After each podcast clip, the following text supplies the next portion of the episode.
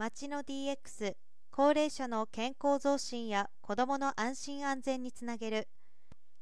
少子高齢化の進む日本では町のデジタル転換が急務です。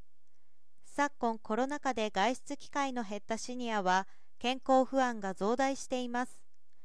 一方子どもたちは地域全体での見守り交通安全防犯対策などがあってこそ歓声を上げながら元気に育っていきます。そこで日本オラクルは京王電鉄小田急電鉄 G&S と共同しシニア子どもの街歩き促進サービスの実証を11月1日から来年2月28日東京都多摩エリア多摩市及び日野市で実施しています。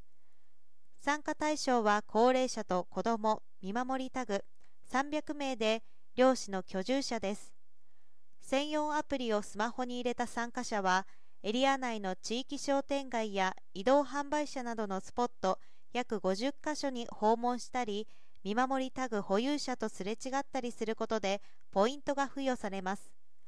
ポイントラリーで高齢者の外出機会を創出し健康長寿の促進へではたまったポイントは累計数に応じて多摩エリア内のフラワーショップでギフトフラワー等の商品に交換できます。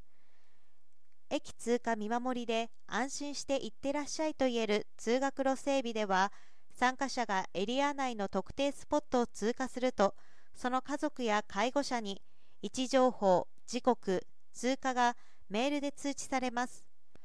今回のプロジェクト全体を企画推進する G&S は位置情報見守りタグビブルや高齢者施設向け安否確認システム施設360度を展開し生活習慣情報の AI 解析によって高齢者認知機能を推定するサービスコグニビーダの開発などを行っています。同実証は東京都委託多摩イノベーションエコシステム促進事業におけるリーディングプロジェクトに選定されています。